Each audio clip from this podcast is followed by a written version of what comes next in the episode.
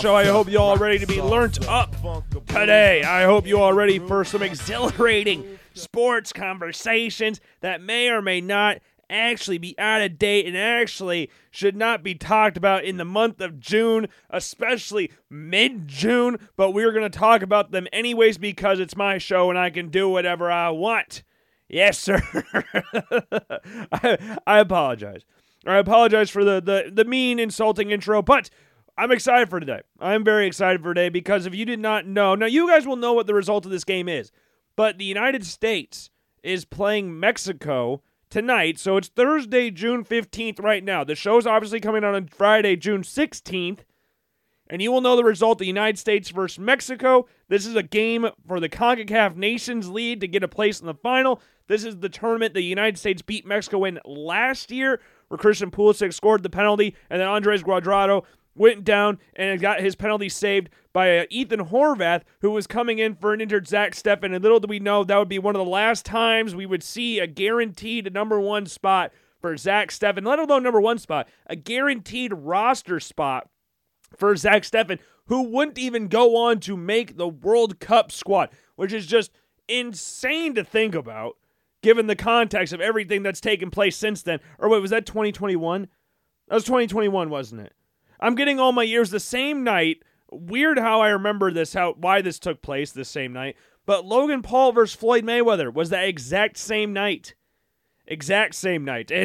And much like Logan Paul during that fight, the United States knocked Mexico out to win their first trophy, which is the first win over Mexico that year, I believe. First in three wins.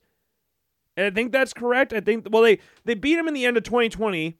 They beat him near my birthday because I went to a concert that night. One of my friends was having a concert. And then they beat him in the Nations League final. And they beat him in the Gold Cup final. No, they did beat him. They beat him last year because it was the first time in the United States or Mexico team has beaten the other team three times in a calendar year, which is pretty cool to see. But this is going to be a fun game. It should be a fun game, anyways. And the other two teams in the CONCACAF Nations League for the finals are Canada and Panama, and that game's taking place right now as we speak. And that game is currently sitting at uh, whopping one nothing right now in favor of the Canadians. I don't know what what's that starting lineup looking like for Canada in that game. What are what's their team looking like? I guess, I didn't even see what their squad was. I guess I haven't even really looked at the United or Mexico squad for this tournament as well. I say tournament; it's a one-off game essentially. But we got Borjan and net. Uh, Buchanan is up top with Kyle Larin. Jonathan David is in the squad as well, which makes sense. No Alfonso Davies, as far as I can. Say. No, he is. He's on the bench. He's on the bench. Uh, Lucas Cavallini's in the team. Uh, Atiba Hutchinson, at 100 years old, is still playing. Dayne St. Clair is in the squad as well on the bench. Not Junior Hoilett. Someone else, another Hoilett? Oh, that is Junior. Oh, his name's David Junior Hoilett. I guess I was unaware his first name was David because it said D Hoilett. I was like, there's another Hoilett? And they both wear number 10, but no, it's a different one. Then we got Jonathan Osorio's also on the bench. Uh, yeah, ah, crap. Eustaquio, Eustaquio is uh also in the squad. He's playing on the right wing, at least according to MLS MLSsoccer.com, Major League Soccer, soccer.com. But yeah, Jonathan David, unsurprisingly, scored the opening goal for Canada in this game. That dude has scored so many goals for Canada in such like his goal to game ratio for the Canadian national team is pretty ridiculous. At least it was like a few years ago. Jonathan David right now has scored 24 goals in 40 games. 24 goals in 40 games. Even Kyle Larin's goal tally is pretty ridiculous. 28 goals in 60 games. He's like, this is really impressive stuff. This is really impressive stuff. Those are the top two goal scorers in Canadian national team history. You would expect at some point Jonathan David to take over because as good as Kyle Larin is, uh, Jonathan David's going to overtake him at some point because Jonathan David is significantly better than Kyle Larin. As much as I have no disdain for either one of them, though they're Canadian, and though Jonathan David was actually born in the United States of America, United States of America, I don't care. I don't care because the United States is Folarin Balogun, so we're all good to go. But even like Lucas Cavallini, 35 goals, 18 or 30, 35 goals, 18 goals, 35 appearances. He sits in the top 10 as well, or the top five as well, for goals scored for the Canadian national team. And he will eventually be in the top three conversation at some point. So all three of Canadia's strikers will be in the top three all time scoring charts for the Canadian national team history, passing Dwayne De Rosario, who has widely been considered the greatest Canadian soccer player of all time. One would expect that title goes to Alfonso Davies just for the levels he's reached at club level. Like he went to Bayern Munich as a winger from Vancouver Whitecaps, and then David Alaba got hurt. He moves to left back, and he's a Champions League winning left back. Like this dude's ridiculous. He just can't stay healthy. That's one of the big issues for him. A 39, 39 appearances for Canada. Tajon Buchanan, who we brought up before, very speedy player. Atiba Hutchinson again. Surprised he's still freaking playing. Uh, Ismail Kone, uh, he's getting started off in his career. He's only 20 years old. He's only 20 years old. And the crazy thing about, like, brought up uh, John Alfonso Davies, well, and Jonathan David to a certain extent, but more so for Alfonso Davies. He's been around for so long. He's only 22. And watching, like, the NBA Finals recently, with a lot of these players getting drafted at 18 years old, like, this dude's been around forever. He's got to be, like, 40 years old. He's only like 35 or 33 or something like that. I can't remember. I can't think of any specific players, but like Stefan Eustaquio, very solid player there too. Their defense, you know, is is not great. It's not great. It's not the worst thing of all time, but it's not great. Their strength is definitely in the attack. It's definitely in the attack. Goalies are all right. Milan Bjorjan, Borjan, sorry, been around forever. We'll see who takes over. We're expecting Dayne St. Clair to take over eventually for Canada's starting goalie, but I'm excited. So Canada, again, the game is sitting at how much time's left in the game? We're at 50 minutes left in the game. Canada versus Panama. You know what? I'm going to try and pull this game up. And while I'm getting this game pulled up, let's go over some of the housekeeping items first. Make sure you follow Logan Blackman Show on every single form of social media Twitter, Instagram, Facebook, YouTube, and of course, Apple Podcasts and Spotify. You can find me on those accounts at Logan underscore Blackman on Twitter. You can find me on Instagram at Blackman Logan, with the show's Instagram account being the Logan Blackman Show One. Facebook and YouTube. Make sure you search Logan Blackman Show. Make sure you subscribe to the YouTube channel and like and follow the Facebook page as well. And you can also go to the LoganBlackmanShow.com and you can check out all the links there as well. You can go to the last three pro, uh, last three podcast links. You can do that. You can go check out our blog posts as well. We don't have any recent recent blog posts for you, but you can go check out the the uh, recent, I, I, I say recent, the semi-ish recent blog post regarding the top 10 quarterbacks for the next year's quarter for next year's NFL draft. The insanely early quarterback prospect rankings, which unsurprisingly had the top two being Caleb Williams and Drake Maye, but the rest of the list, it's pretty surprising. I will say so myself. I do say so myself. It was very surprising stuff. But the most important thing, oh, oh, Panama just almost scored, headed off the line. Or no, Canada almost scored. Canada's in white. Canada's in white. Panama is in red. This is at uh, the Raiders Stadium, the Death Star. We got Allegiant Stadium today. Cannon almost scored, almost made it 2 0. Buchanan on the wing. Let's see what he can do here. Fakes across. Does a nice little step over there. Plays it back towards the middle. Plays it back out wide. Right back over. Last Buchanan. Plays it down the line. Jonathan David with the cross. Sends it in the box. And it's cleared out by Panama for a throw for Canada. But the most important thing, though, is to make sure you follow and or subscribe to the Apple Podcast and or Spotify accounts. And while you're there, because the only thing you know, the only way you know what I'm saying at this point in time is if you're following and or subscribe to the Apple Podcast and Spotify accounts. I would greatly appreciate if you did that. If you even think you are, just go and check. Might as well go and check. And then leave a rating out of five stars on both as well. It could be a one star rating or a five star rating. Obviously, I'd uh, prefer a five star rating, but if you want to leave a one star rating or anything below a five star rating, that's fine. Just let me know down in the description on why you feel the way you do. And we'll get everything sorted. And it can be about an, indiv- an individual episode. It can be about the show as a whole. We'll try to get better or we'll try to stay the same. Because if it ain't broke, don't fix it. Right? Type thing. But when it comes to it ain't broke, don't fix it, this is a topic that's kind of been brought up a lot recently in regards to the United States men's national team. And that's the discussion on who the next manager will be. It's a very hot button issue for the United States men's national team because this is you're hosting a World Cup. You are hosting the 2026 World Cup. Obviously, Mexico and Canada are involved as well, but the majority of the stadiums are held within the United States. I'm pretty sure the championship game will be played at SoFi Stadium, I believe. Now the logo's trash, but the the majority of the tournament's going to be taking place in the United States. But I will give credit to Canada and Mexico in there as well. I think Canada's got two stadiums. Mexico, I think, has got three, and the rest of them for the United States. Or Alfonso Davies is coming on the field. Imagine having that in your arsenal. Having a player like Alfonso Davies able to come off the bench for you. That's insane. That's a little mean. That's a little mean, isn't it? So yeah, we'll see how Alfonso Davies does in this uh in the last 30 so minutes of the game. There's 30 minutes of regular time left. We'll see how he does after that. But with hosting a World Cup, there's comes a lot of added pressure. Jonathan Osorio is also coming in as well, which is another big get. He's coming in for Buchanan. But hosting a World Cup, there's a lot of pressure. You because when you look back at the 2022 World Cup with Qatar, expectations for Qatar weren't that they were going to go super far in the tournament. But most people out there, including myself, given what we saw in the, the Gold Cup the year before, was like, this is a team that can be somewhat competitive. This is a team that could push some people. They got some talented people, especially going forward. They have a very set, strong formation with a starting lineup that's changed maybe once in like five years. Like these guys aren't even like the past two, what is it? Like past two, three years, they have done nothing except practice for the national team. And I may be getting that a little bit wrong, but from what I've gathered, all a lot of those players have just focused mainly on playing for the Qatari national team. And to do all that and to perform like they did at that World Cup, some toothless ass performances, like insane performances. That game against Ecuador was awful.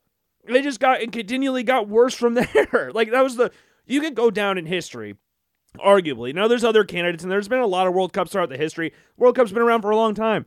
World Cup's been around for a very long time. There's obviously going to be host countries that are worse than others, but man, that Qatar team, given what I thought they could, not again, I don't want to, I'm making it sound like I thought they'd go super far in the knockout stages and stuff like that. Again, I just thought they'd be somewhat competitive. I thought they'd be somewhat competitive. I know there was inexperience, but like you know you get that extra boost when you play in front of your home country, your home fans and stuff like that. Like you saw what happened with Russia in the 2018 World Cup. Look how far they went. They knocked out Spain in the knock the first round of the knockout stages on penalties. They dominated a few games in their group. Now their group wasn't the hardest group of all time, but the fact they dominated in some of those games the way they did, and Denis Cheryshev, like and Golovin as well, like they had some players that just played out of their skin that tournament. And no one expected that going in. Russia was not a good national team. They're not known for their soccer. They weren't expected to do anything, and yet, lo, there, lo and behold, they make it out of the group. Not only that, they beat Spain, a team that won the World Cup, a team that won two Euros in a row. Like a very now, obviously, different players involved with this team, but it's still a very talented squad. Like something had to happen. You have to be like even South Africa when they host the World Cup. They scored their first goal in the tournament. It was like the frick a freaking bomb went off. Like it was insane when that happened. And not only that, did, did South Africa score the first goal in the tournament, which you know, they're in the first game, so obviously they're you would expect them to score the first tournament. But not only that, they beat France. And the only reason they missed out on the knockout stages was because they had less goal difference. They had a worse goal difference than Mexico did. They had the same number of points. They had four points. They tied Mexico 1 1. Beat France. Now, this is a France team that had a lot of issues. Yes, it was a France team that went to the World Cup final the year before and lost to Italy, but this team had a lot of issues internally. And a lot of that came to the forefront at either bef- just before or at the 2010 World Cup. And then we obviously know Brazil, but that's a little bit different because people are expecting Brazil not only to go do well in the tournament, win the group, but win the whole thing. And if Neymar doesn't get hurt, if Thiago Silva doesn't get an extra red yellow card and miss the game against Germany and they lose 7 1, maybe that tournament goes a little bit different. Maybe. I'm not saying there's a, I mean, losing 7 1 and the way they did, to say that certain players missing out would change the entire thing of it, who knows if that's true? I would just like to think it would because I think having Neymar in there would make it at least somewhat more entertaining. Having Thiago Silva in there would make it a little bit better. Maybe Germany still wins. Maybe Germany still goes on to win the World Cup. But Brazil doesn't get embarrassed like they do in that stage. But the United States going into World Cup, you've got to get this right. You are this is the United States' quote golden generation. And for those of you who are unaware what a golden generation is, this is the time for a country where all the young players are super talented. They're all coming up at the exact same time, and if they're going to pounce, this is the time to pounce. The recent golden generation we've seen is Belgium. That was the recent golden generation, where you got the likes of Kevin De Bruyne, where you've got the likes of Romelu Lukaku, Eden Hazard, uh, Dries Mertens. Marwan Fellaini, Thibaut Courtois. Like this is a team that had a lot of talent for a country that you know hasn't been I, I don't really know how to word this because they've had success in the past, not like winning major tournaments or anything, but they've been competitive. But this team was like, they're the number one ranked team in the world. Now we said going into the last World Cup that that was bullshit. We did not we did not agree with that number one rating at all. But that golden generation for the most part failed. They came third in the World Cup. They came third in the 2018 World Cup. But that's it. That's it. They lost to Croatia. Uh, no, not lost to Croatia. They lost to France. But that was a tournament that was kind of right for the taking for them. If they were going to do it, that was that tournament. And you see what happened in the Euros in 2020 slash 2021 because it was Euro 2020, but it took place in 2021. And you see what they did in the 2023 World Cup, where they're bickering left, right, and center with Kevin De Bruyne saying they're too old. And then you see what happens there.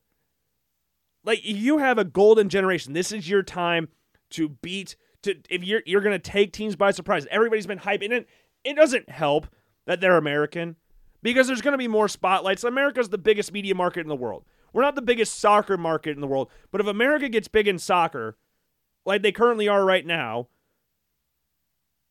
like it's it's going to be massive. And there's going to be a lot of attention to it. So a lot of players are going to get overblown a little bit, and some players or some people in Europe that are fans of teams in Europe a lot of teams in the Premier League where you see the likes of Leeds United going in for a lot of American players. You see Chelsea bringing in Christian Pulisic. You see Crystal Palace bringing in Chris Richards. Like you see a lot of Americans around Europe right now. But for the most part, the super hyped ones this past season didn't perform to the level that we as fans of the United States men's national team are accustomed to seeing. And that goes down to a lot of different things. I don't want to make it sound like I'm chastising them for not performing to their top level because – there's a lot of those teams that those players are on underperformed immensely. Like, look at what Chelsea did this past year. Christian Pulisic was far, far, far, far from the biggest problem on that team. You look at Leeds United, Brenden Aaronson, Tyler Adams, Weston McKennie were far from the problems, the main problems on that team. Sure, Weston McKennie didn't play that well. Sure, Brenden Aaronson started hot and then dwindled. Sure, Tyler Adams missed the latter parts of the season but they were far from the biggest problems on that team. So a lot of people are going to be like, man, it's kind of like what we're seeing with the Buffalo Bills this offseason to a certain extent. They've been hyped in the past, and they haven't really been performing recently to the level of what people expect. Because again, remember last season, before the season started, the entire NFL Network panel said the Buffalo Bills were going to go to the Super Bowl. The entire panel. It wasn't like one or two people. No, it was every single person on that panel said the Bills were going to the Super Bowl. And now they're not that hyped anymore to the point where they're kind of underrated. The United States plays well in tournaments. And I remember listening to people talk before the 2022 World Cup, more specifically before that game against England. The United States should have won against Wales. We saw Timothy Weah score a goal in that game, and then Christian Bale scores a penalty. And you you tie the game 1 1 again, and Canada just scored. Alfonso Davies just scored. So again, it's nice to have a player like Alfonso Davies come off the bench for you, but he just scored. But a game you should have won and sat back against, it sucks. And you go against England, who are massively hyped. They're also in the cusp of their quote golden generation. They've had golden generations in the past. Their hell, their golden generation missed Euro 2008. Like with David Beckham, with Steven Gerrard, Frank Lampard, Wayne Rooney, like a prime prime John Terry, Rio Ferdinand. Like this is a team that is loaded and they missed a whole tournament. The United States missed the 2018 World Cup. They came back for this one. Stressful times. Stressful times. But I remember listening to a lot of people because I watch a lot of YouTube channels that are over in England, watch a lot of soccer channels. And I remember listening to Jamie Carragher, who played for Liverpool, who was all around that squad. I don't know if you would necessarily call him one of the top. He wasn't one of the top guys in that English squad that we talked about before, but he was in and around that squad. He goes in and talks about a preview for the game, says England's going to win 4 nothing. England's going to win 4 nothing. And and the face value, you look at what England had as a roster. Like Harry Kane's better than every player the United States has. You look at the likes of Raheem Sterling, same thing. You look at Declan Rice. You look at Jude Bellingham. You look at John Stones. You look at Jordan Pickford. You look at, and I'm just naming players off the top of my head that played in that game. You look at Mason Mount. Like before that game started, every single player that played for that English national team most people out there would say they would start for the United States. Luke Shaw, I, I, Kyle Walker started right back in that game. Like these are players that everybody's familiar with. And there's a thing called the English tax where people overrate the English players because they play in the Premier League and it's the biggest, hardest, toughest league in the world, which is why I really respect uh, Jude Bellingham going to Real Madrid. I think that's an insane move. It's an awesome move because there's not a lot of English players that test the waters abroad. Like David Beckham went to Real Madrid, Steve McManaman went to Real Madrid, Gary Lineker went to Barcelona. But for the most part, and you had Jude Bellingham, or um, um, well, Jude Bellingham went to Borussia Dortmund first, and then you have Jadon Sancho going to Borussia Dortmund. Like you have certain players that go abroad, but for the most part, English players stay in the Premier League. Harry Kane might be going to Real Madrid because apparently Manchester United pulled their interest from him, so we'll see how that goes. Karim Benzema is obviously going to Saudi Arabia. But you look at, I don't even remember what, we were bringing that, but the English Premier League, again, widely considered to be the best league in the world. At least the most watched, at least the most profitable league in the world. So everybody knows these players. So at face value, on just on paper, you're like, man, this English team is a lot better than the United States men's national team. A lot better. Again, every single player that played in that game for England before the game started, you would probably say they'd start for the United States, especially like Harry Kane, unquestioned. John Stones, unquestioned. Like there's certain players that are unquestionably starting for the United States. If not every player if you go in that game with Gary Lineker or uh, Gary Lineker with Jamie Carragher saying they're going to win four nothing, in the United States force a nil nil draw, and you look back at that game and you go, man, the United States should have won that game. The United States should have won that game, and then you go on to beat Iran, and then you sit back in that game, you play a five four one team at the end of the game, sit back and fight all this pressure, almost draw the game, which in turn would have kept you out of the group, and you played the Netherlands, and you just got exposed flat out just got exposed. You didn't they didn't play that terrible in that game. I think the scoreline is a little unfair to them because I think it was 3-1 was the final. They just got exposed defensively. They slept, they fell asleep defensively. And that's why when you look at what the United States can do, when you look at what they're building, you look at all the talented players they've got, you look at them hosting a World Cup, you see them hosting a Gold Cup this offseason as well. We brought up the Gold Cup roster the other day. We talk about them going to the nation, possibly going to the Nations League final tonight. See if they can hold on and beat Mexico like they did last year, but this time in the group stage. There's so much building on with this United States team. And one thing they've got to get right is the manager. They've got to get it right. And for the most part this offseason, they have screwed around. They've dicked around with this entire thing. And it's been insanely frustrating to watch. I don't care at this point in time that they haven't named a manager. And that doesn't bother me because you've got a few years to the World Cup. The World Cup's not until 2026. We are sitting here on June 15th, 2023. We've got three years to the World Cup. When does the World Cup officially kick off? When is the opening day of the World Cup? Opening day of the World Cup is June TBD. Okay, so we don't even have a date. We don't have a start date. So again, three pretty much three years from now, the end date's July 19th. So, okay, this could be the first day of the World Cup. Today, realistically, could be the first day of the World Cup in three years' time.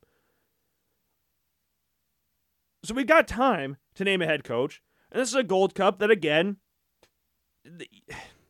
would I have liked to see a stronger squad? Most definitely. But I know there's players that have European obligations. They got to go to the preseason tours and all that stuff. So some of them can't go. But I, again, I expect to see a little bit of a stronger squad. Oh, they got Giovanni Reyna's got blonde hair now. I don't know how I feel about that. I don't know. Maybe Giovanni Reyna goes off for a hat trick tonight. He's supposed to be starting, apparently, to the, the leaked squad that I saw earlier today. Or I've seen pretty much throughout the week, I guess. But you've got to get this right. Because in that World Cup, what did we just mention? We talked about a game against Wales, a game you should have won, where you were up 1 nothing, ended with a 1 1 draw. A game again you should have won because you sat back. A game against England, you were massive underdogs. By almost everybody watching, apart from the most diehard United States fans, including myself, because I didn't say they would lose this game. I said they would draw. We said this on the show. You can go back and listen to that episode. I don't remember what number it was or what the exact date was of that game, but you can go back and listen to that episode of us talking about the game, analyzing the game, about why it would be a draw. And they played well. They attacked England in that game, which is the only game they did that. And then you look against Iran, you go up one nothing right before halftime, and then guess what? You bring on another defender, you play five at the back, and you bring on Haji Wright to just be a big meathead in the middle of the field, and you play a 5 4 1 formation, and you sit back and invite pressure against the Netherlands. You get caught out numerous times. And the problem was with that Netherlands game, Two of their goals in that game were the exact same thing. Exact same. There was no coaching changes. There was no adjustments. You got out coached in damn near every single game. Apart from England, because Gareth Southgate is pretty much just a little a posh version of Gregg Berhalter. That's essentially what he is. He's the same exact manager. And that's why a lot of England fans are tired of Gareth Southgate because this is the best team England have had probably ever. Obviously, they won the World Cup in 1966, and they had a very talented squad then because they won the World Cup. But this squad's so good, and they feel like they're wasting it with a manager like Gareth Southgate. And that's what I don't want to happen with the United States. I don't want that to happen because I saw this today. And it just so happens that the United States play Mexico today. So we were going to talk about the United States anyways, but it just adds on to the things we were going to talk about about this team. Is that Gregg Berhalter is expected to be one of the finalists for the United States head coaching job. Again. I'm I'm done with this era. I'm done with it. Like it's fine. I don't think Gregg Berhalter's a bad coach. I don't think he's a bad coach, but he's a safe option. He's been outcoached far too many times. I respect what he did against Mexico, but to be fair, this has been one of the worst generations of Mexican talent that I've seen in a very long time. If the United States hadn't beaten Mexico in these past few games, I would be a little bit upset. Looking back in hindsight, the talent level for this United States team versus this Mexican team are completely different. And again, I haven't looked at Mexico's squad yet. We'll talk about that in a little bit. But Gregg Berhalter is too much of a safe option. You are hosting a World Cup. You have the most talented squad you've ever had who are entering their prime. Like you look at the United States current squad. Let's just take a look at the squad. Where's it at? So, right now, just key players. Key players right now. And we're not going to do three years in the future because we don't want to do math and stuff like that. But you look at the key players for this team. Matt Turner's 28 right now. You got the likes of Sergiño Dest, who's 22, who didn't play well this year at club level, but still young, 22. Chris Richards is 23. Antonee Robinson's 25. Miles Robinson's 26. Joe Scally's 20. Auston Trusty's 24. Yunus Musah's 20. Giovanni Reyna's 20. Weston McKennie's 24. Luca De La Torre's 25. Ricardo Pepi is 20. Christian Pulisic's 24. Brenden Aaronson's 22. Alejandro Zendejas is 25. Folarin Balogun is 21. Tim Weah is 23. Taylor Booth is 22. And you go back into the, the people that aren't on this current squad. You look at like Ethan Horvath, who's 28. Zach Steffen's 28. Gabriel Slonina is 19. And you keep going down the list. You've got the likes of, okay, Tim Ream's 35, so the chance of him being on the next World Cup squad are not great. But to be fair to Tim Ream, he was the best player for the United States this season, arguably arguably, because I know Mark McKenzie's had a very solid season for Genk as well. But Tim Ream, uh, on current form, might be the best center back the United States has had, at least at current form level. On current form level. No one's played to this level like Tim Ream has for the United States at center back. Oguchi Onyewu should have been that guy, but he just wasn't. And again, Mark McKenzie is 24. Bryan Reynolds, who made the Gold Cup squad, who we completely forgot about, is 21 years old.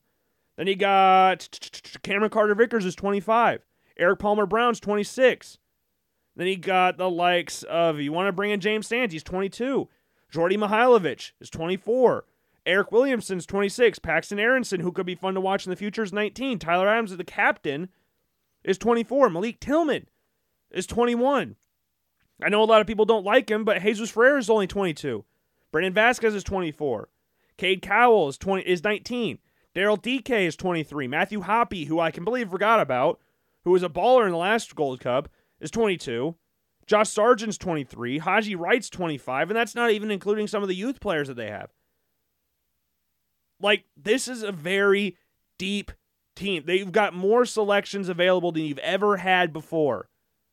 This squad currently, and we said this when it first got announced, this squad is arguably better than the World Cup squad and they don't even have Tyler Adams or Tim Ream in it. They don't even have like Mark McKenzie in the squad either. Like, let's look at the forward options. The forward options are insane. Pepi, Pulisic, Aaronson, Zendejas, Balogun, Weah, Booth, and Reyna, Musah, McKennie, De La Torre, Johnny Cardoso, solid player. He's only 21 years old as well. Miles Robinson now Miles Robinson would have been the World Cup squad, but he was hurt. So we can't really say anything about Miles Robinson, but Chris Richards was also hurt. Like you're looking at two center backs probably. Chris Richards and Miles Robinson might be the two most talented, and Auston Trusty's obviously up there as well. Um, market value wise, I think it's Auston Trusty and Chris Richards are the two most valuable center backs the United States has. I think Cameron Carter Vickers is right up there as well, who's been vice captain for Celtic this year. For whatever you say about the Scottish Premier League, Celtic is a massive ass club. Massive ass club. The fact that Carter Vickers has been vice captain for that team is ridiculous. Again, whatever you want to say about the Scottish Premier League, but this squad's better. And this is with an interim coach picking. With Gregg Berhalter, the 2022 World Cup squad featured a lot of MLS players. And for someone who wants to see the MLS grow and doesn't want to bash the MLS, when you are at a World Cup, you need to pick your best players, not players you're comfortable with. And you've heard Jermaine Jones talk about this before. I don't know if we've talked about this on the show, but you've heard Jermaine Jones talk about this before, talking to Jordan Jordan Morris. The comfortability of these players that play for these MLS squads, for the United States players in particular, obviously, is insane. Like Jordan Morris is from Seattle. Jordan Morris went to Stanford, was gone for four years or three years, however long he was at Stanford, then came back to Seattle, was a part of the Seattle Sounders youth squad, went to Swansea City, got hurt, never went back. His parents live in Seattle. His dad's a doctor. Like, he's got all these different outlets in Seattle. Why leave? He's playing really well in Seattle. But the fact of the matter is, you're not going to develop as well here as you would over in Europe. That's just the fact. And again, the United States could be able to get there eventually, but that's just simple. Like, my best coaches when I was playing soccer, get this, were not American. The best coaches I had were from overseas, whether that was from England, whether that was from Scotland. Like the best coaches we had that helped me form as a player were from overseas. I had a couple coaches from America that I really liked. Like my high school's current head coach, I had a really good relationship with him. I really liked him. Really good coach. But going overseas and playing with players that you're not better than, guaranteed. Like Jordan Morris came into the Seattle Sounders squad and he was better than a lot of the players that were there at 19 years old. You go over to Europe, you're starting back at ground zero. It's kind of a similar situation that we've talked about with Kadyn Proctor. I know it's a hot button issue around the state of Iowa. It's kind of died down a little bit. Who's going down to Alabama, and I understand his reasoning completely. Like Iowa's offensive line for the standard of Iowa offensive line is not the highest it's ever been. I think every Iowa fan could be is fair. It's fair to say that at this point in time. So he goes down to Alabama because at Iowa he would be the best. He would be the best offensive lineman Iowa had by quite a decent margin. And to him, and again, I understand this because this is what we're kind of talking about here with the United States and the development of the team. He's not getting better because he's not having anybody really push him. He's so much better than everybody that it can kind of halt the development per se.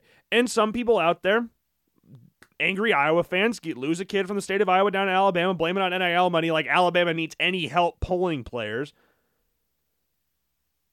he's going to a place where he's not going to be the best. And maybe it doesn't work out. Maybe he's just another player, which I hated when people threw that one. I was like, at Iowa, he'd be a star. At Alabama, he's just another name on the roster. It's like, okay, screw off. Screw. He's going to Alabama. Like again, it was between Iowa and Alabama. I understand he had like Xavier Nwankpa at Iowa. I understand he's from Southeast Polk. They wear black and gold. He's from Iowa or from Altoona, I guess I should say. Southeast Polk's not a city. But it's Alabama. Ross Pierschbacher did the same thing 10 years ago, 15 years ago. Went from Cedar Falls, committed to Iowa, went down to Alabama. No one bitched about NIL deals back then or him getting paid back then. No, because it's Alabama. But now that everybody's talking about NIL deals, that's oh, that's the only reason he went down to Alabama. Okay, screw off. I'm an Iowa fan. I've always been an Iowa fan, but good lord, you gotta have some a little self awareness here. You're not Alabama. You're not Alabama. Does not need to pay anybody to go to Alabama. It would help. but they don't need to do that. But you look at some of these top players, they need to go abroad. And that's why a lot of people, you look at that World Cup squad again that were picked, not like players that play in the MLS were getting playing time over players that were they were worse than. The best way I can put that, they were worse than. Jordan Morris getting more minutes, and I understand there were some things off the field. I understand that with Giovanni Reyna with the whole the the Reyna's coming after Gregg Berhalter the thing with his now current wife, where he the the whole blackmail thing. I, I'm sure most of you out there, if you know what I'm talking about, you know what I'm talking about. But Giovanni Reyna playing less minutes than Jordan Morris is crazy. It's absolutely crazy. I like there's no way there's no other way to really state that. And you got like I understand to a certain extent why Shaq Moore was playing because of the speed he brings, but there's no reason again. He should be playing over Joe Scally. There's no reason. You look at that first game against Wales. Starting lineup, solid starting lineup. Very solid starting lineup. I think it was the starting lineup most people expected out there. Apart from Josh Sargent, because I think a lot of people, including myself, thought Jesus Ferreira was going to get the starting job. But you look at the backups. Three of the players from the MLS Yedlin, Kellyn Acosta, Jordan Morris. Jordan Morris and Yedlin, I'm done. I said this when we talked about the Gold Cup squad. I'm done. I've, I've, I've seen them. I'm done with it. I'm done with it. Shaq Moore going in for Serginho Dest. Like they, England brought on Marcus Rashford, so I understand bringing in more speed. Dest was pissed off that that happened, and rightfully so. Rightfully so. Like I don't know if he had a strict plan that Joe Scally was only going to be a left back, but that's no. Joe Scally is better than Shaq Moore, and I watched Shaq Moore down in Kansas City. I watched him score in the first 20 seconds against Canada. I was at that game. I was sitting right behind his parents, so I like Shaq Moore. But these these substitutions, the lack of changing, the squad in general was so head scratching that it's just too safe to keep going with Gregg Berhalter. When you have a team like this, you've got to keep moving. You can't just keep treading water. You've got to actually start going forward. There's no reason, no disrespect to Canada, there's no reason Canada should have won World Cup qualify should have came in top the standings in World Cup qualifying in CONCACAF last year. There's no reason for that. Because sure, Canada's got Alfonso Davies, who pound for pound is probably the best player between the United States, Mexico, and Canada. And I know they have Jonathan David, but as a squad, the United States squad is better than Canada's. So why is Canada beating the United States? Not only on the field, but in the standings as well. And you saw what happened in the World Cup. The United States played 100 times better than Canada. Canada was one of the worst teams at the World Cup. So why is the United States struggling against Canada? You sh- that should not be ha- we should not be scratching and going like, man, was he, or, uh, are they gonna miss the World Cup again? like getting that that nervous feeling. Do we have another? Do we have a penalty or something? What's going on here? Canada. Oh, red card. They're they're VARing a red card, VARing a red card.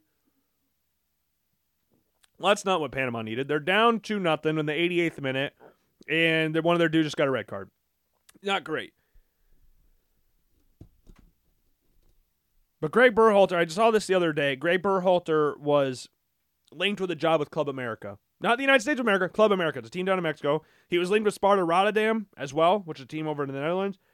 And apparently, Gregg Berhalter is expecting to return and manage the United States national team. No longer a candidate for Club America. You look at all the coaches they're linked to. Patrick Vieira, they're linked to. Thierry Henry, they're linked to. Um, I don't know. It's not realistic at all, but Pep Guardiola, they're linked to. Jesse Marsch, even. For all the shortcomings of Jesse Marsch, he's better than Gray Berhalter. Like, he's not a terrible coach. I don't want to make it sound like he's this awful, awful coach that's way off out of his depth. He's not like a Freddie Kitchens or anything. But you're stagnating. This team needs to progress. You need to be playing fast, expansive football, not this sit back, five defenders, four midfielders, one big ass striker, and just hope Iran don't score. Because if we lose, if we tie, we're not going through. We need to win. Like that mentality, the lack of changes throughout this this the game against the Netherlands, especially. No longer a candidate for Club America. Like I and the players, the thing, like the players like Gregg Berhalter, and I, I think that's fine. I think that's fine. If the players like him, again, that familiarity. Let's get something new. Let's try something new. This team is too talented to be playing five at the back with four midfielders against Iran. I don't care if you're trying to see out a game, they shouldn't need to do that. They shouldn't need to do that in the slightest. And you're looking at what this Gold Cup squad could be. Oh, here's Marsch's agent. Jesse Marsch's agent.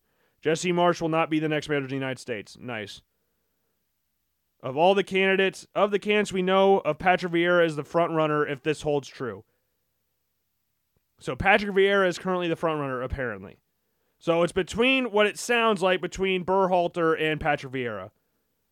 Oh, here's the starting lineup. Here's the starting lineup for the United States. Like we said, Miles Mor- Miles Miles Morales, Miles Robinson, and Chris Richards starting center back pairing, the best, most talented pair they have. So it's Matt Turner net, Dest at right back, Robinson at left back, Richards and Robinson at center back, Musah and McKennie at holding, Rain at the ten, Wayne Pulisic on the wings, and Folarin Balogun. That is the best line. If they now, if they had Tyler Adams, that's the best lineup they could put out. That lineup is so good that you cannot have a sit back coach with that squad. That squad is so damn good. Your defenders are not defensive enough to play that type of squad, to play that type of game. Can't do that. Like Dest and Robinson, as good as they are in spurts, I think Robinson's better, but I think Dest is more versatile. Dest can be better, but they're offensive. They're track they track back well. They're very fast. They track back well, but you're not you're not defensively sound enough to be sitting back like that. I just don't. I'm I'm done with Berhalter. Uh, the whole Reyna situation, whatever that was, because some of the players apparently don't like Giovanni Reyna. That's fine. Get over it. If you don't like him because he doesn't like the coach you like, that's fine. The problem is Giovanni Reyna, like it or not, is going to be there a lot longer than Gregg Berhalter is, whether he's the coach here or not. Like we said, Giovanni Reyna is 20 years old. Giovanni Reyna, the last day of the Bundesliga season, got two assists. Giovanni Reyna is going to keep being a part of the squad. Whether Berhalter's there or not, Berhalt, Giovanni Reyna could play till he's 35. Who the hell knows?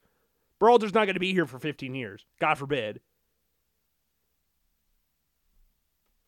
I'm just intrigued to see what happens. And I don't even think like like Patrick Vieira is nothing insane, but you saw some of the stuff they played early on with Crystal Palace. Not what they ended with. Not what they ended with.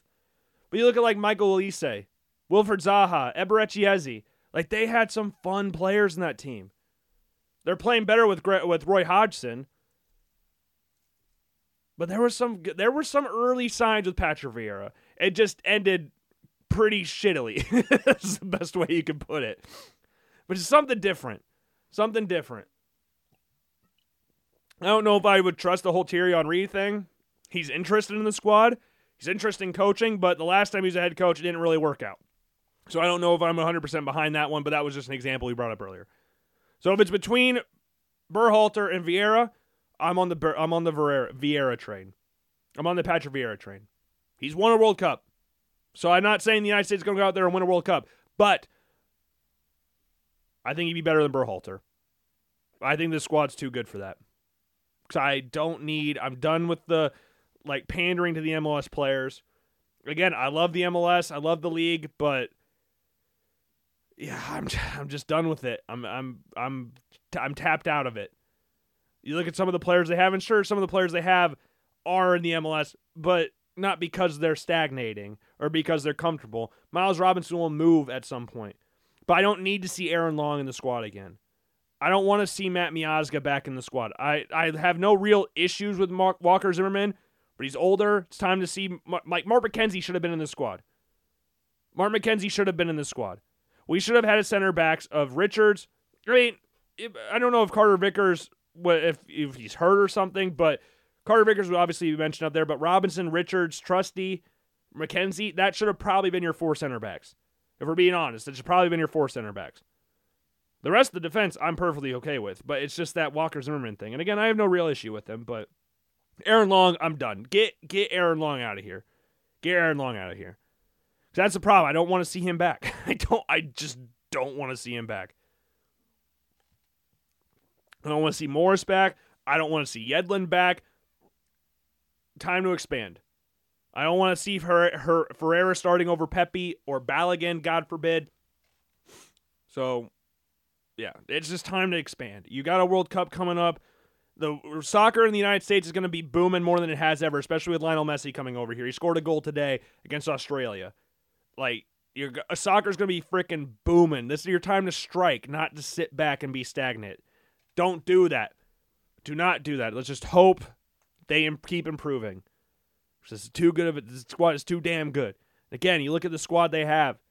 The squad's awesome. This squad's good enough to beat Mexico. This squad is good enough to beat Mexico. This squad's good enough. The United States, realistically, should not be losing anybody in CONCACAF qualifying or CONCACAF anything.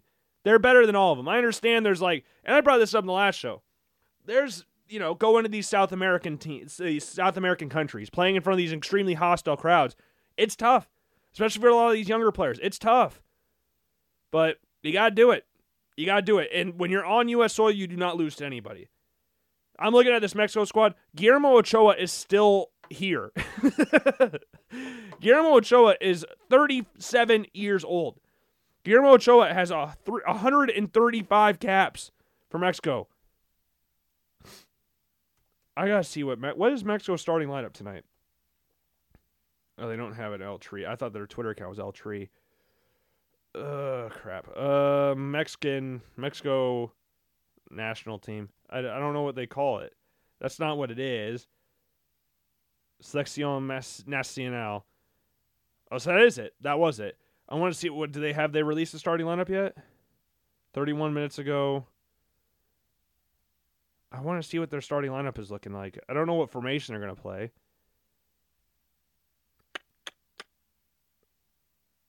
I guess it doesn't matter. Well, let's just look at their squad.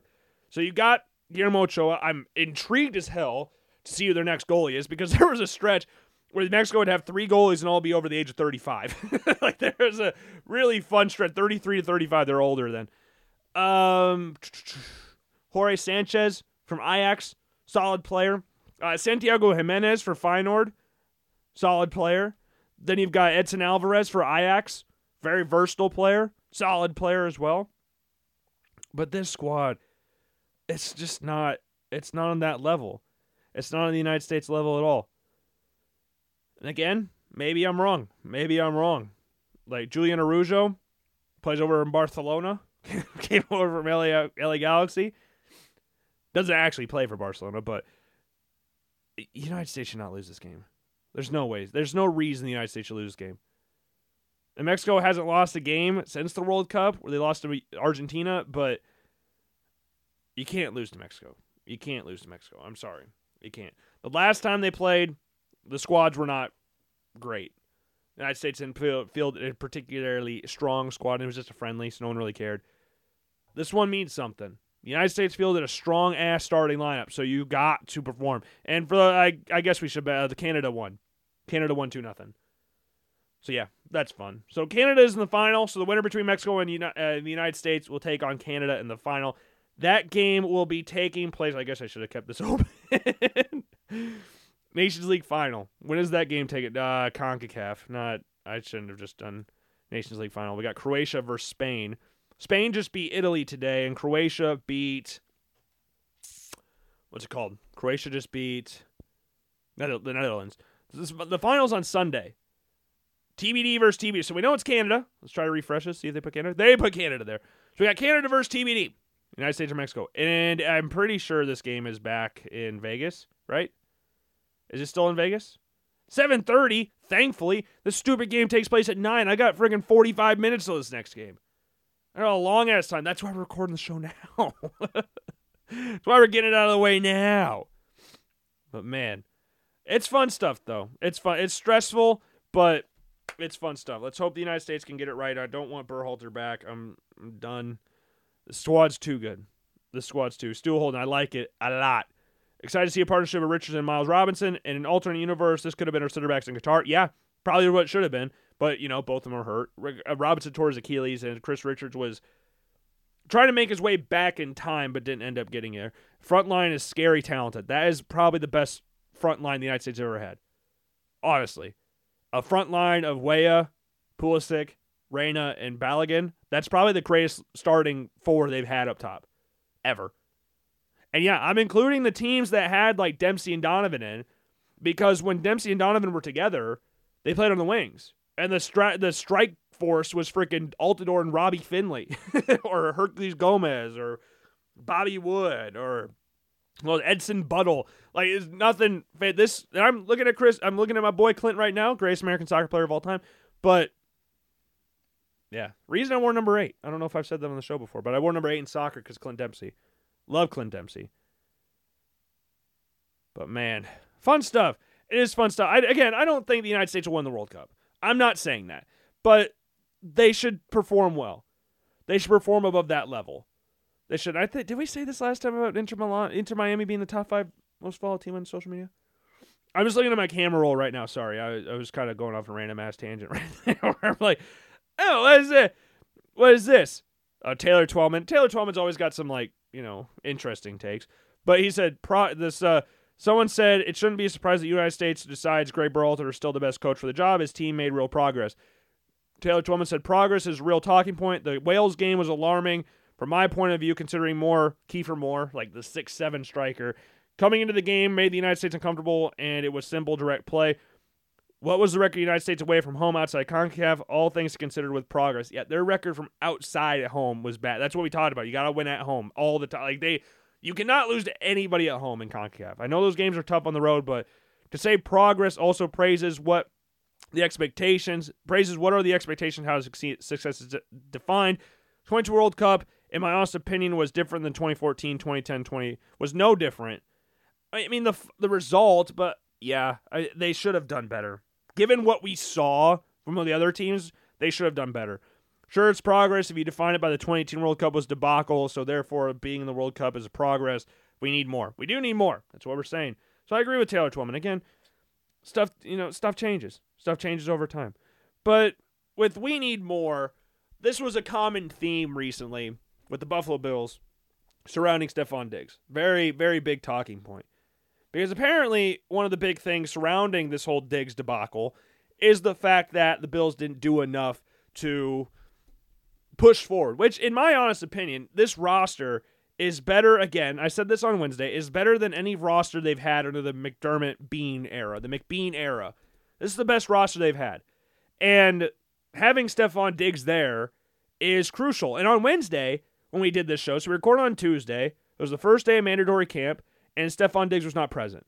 Every other player on the Buffalo Bills roster was there except for Stefon Diggs, which is a bit concerning because it's mandatory. But I think I brought this up on the show. I think I did.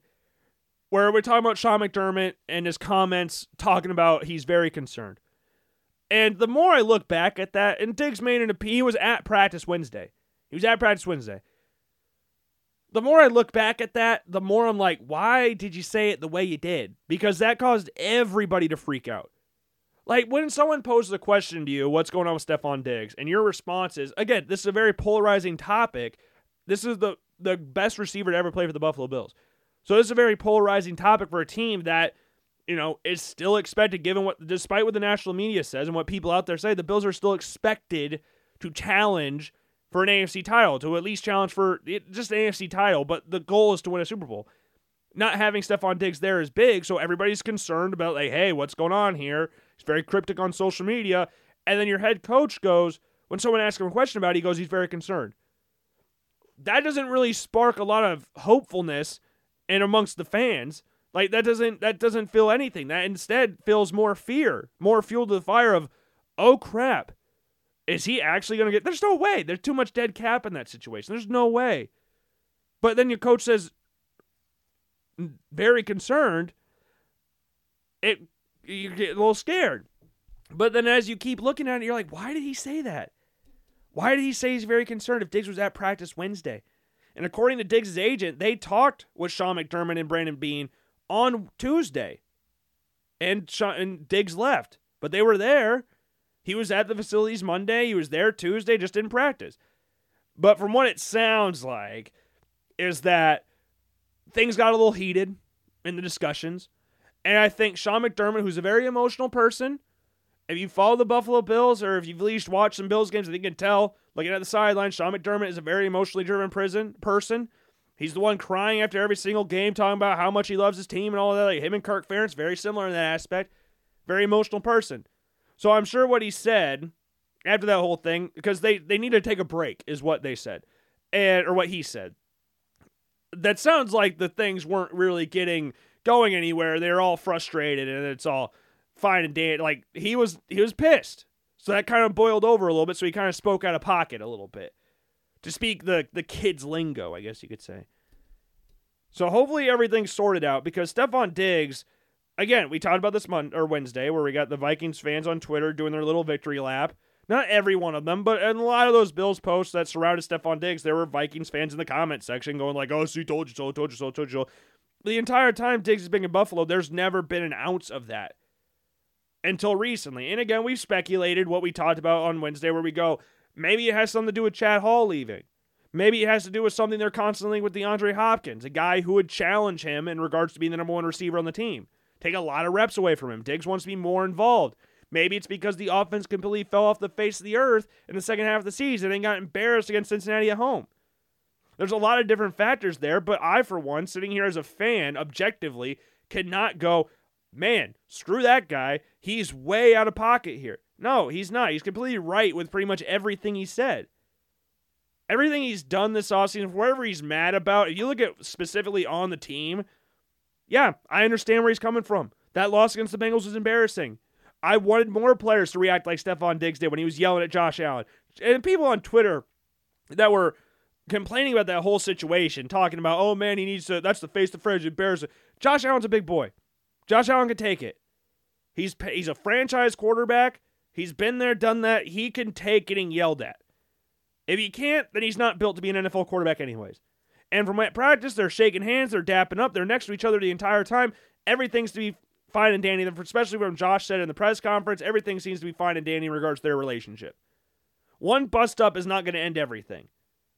And one bust up is not going to instantly make him a locker room cancer, which is something he hasn't been the three to four years previously that he's been on the Bills roster.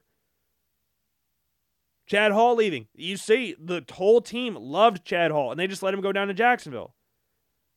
When again, Josh got to pick his offensive coordinator. Ch- Stefon Diggs thinks he should be able to have his say in keeping Chad Hall on the roster, especially given how much the team likes him.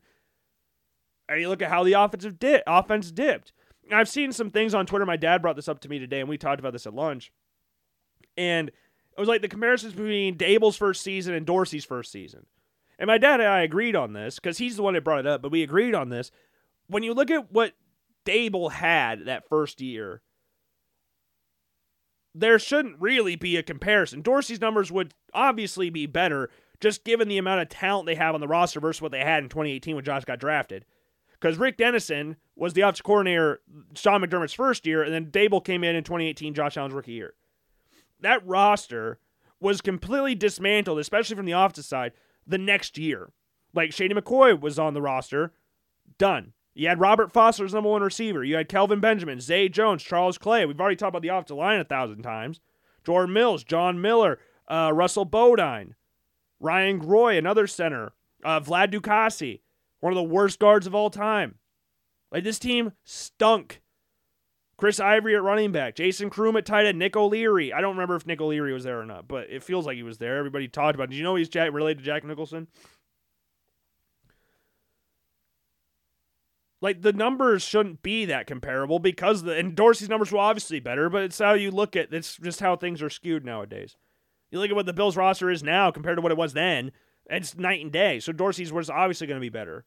Especially coming off the year that they had and coming off the momentum that they had, it was going to be better. But then it just completely fell again, fell off a cliff. So we're hoping to see improvement going into the season. But the roster, though, if that's something he's mad about, then that's where I don't agree with him. I think this roster, again, is better than what it ever has been.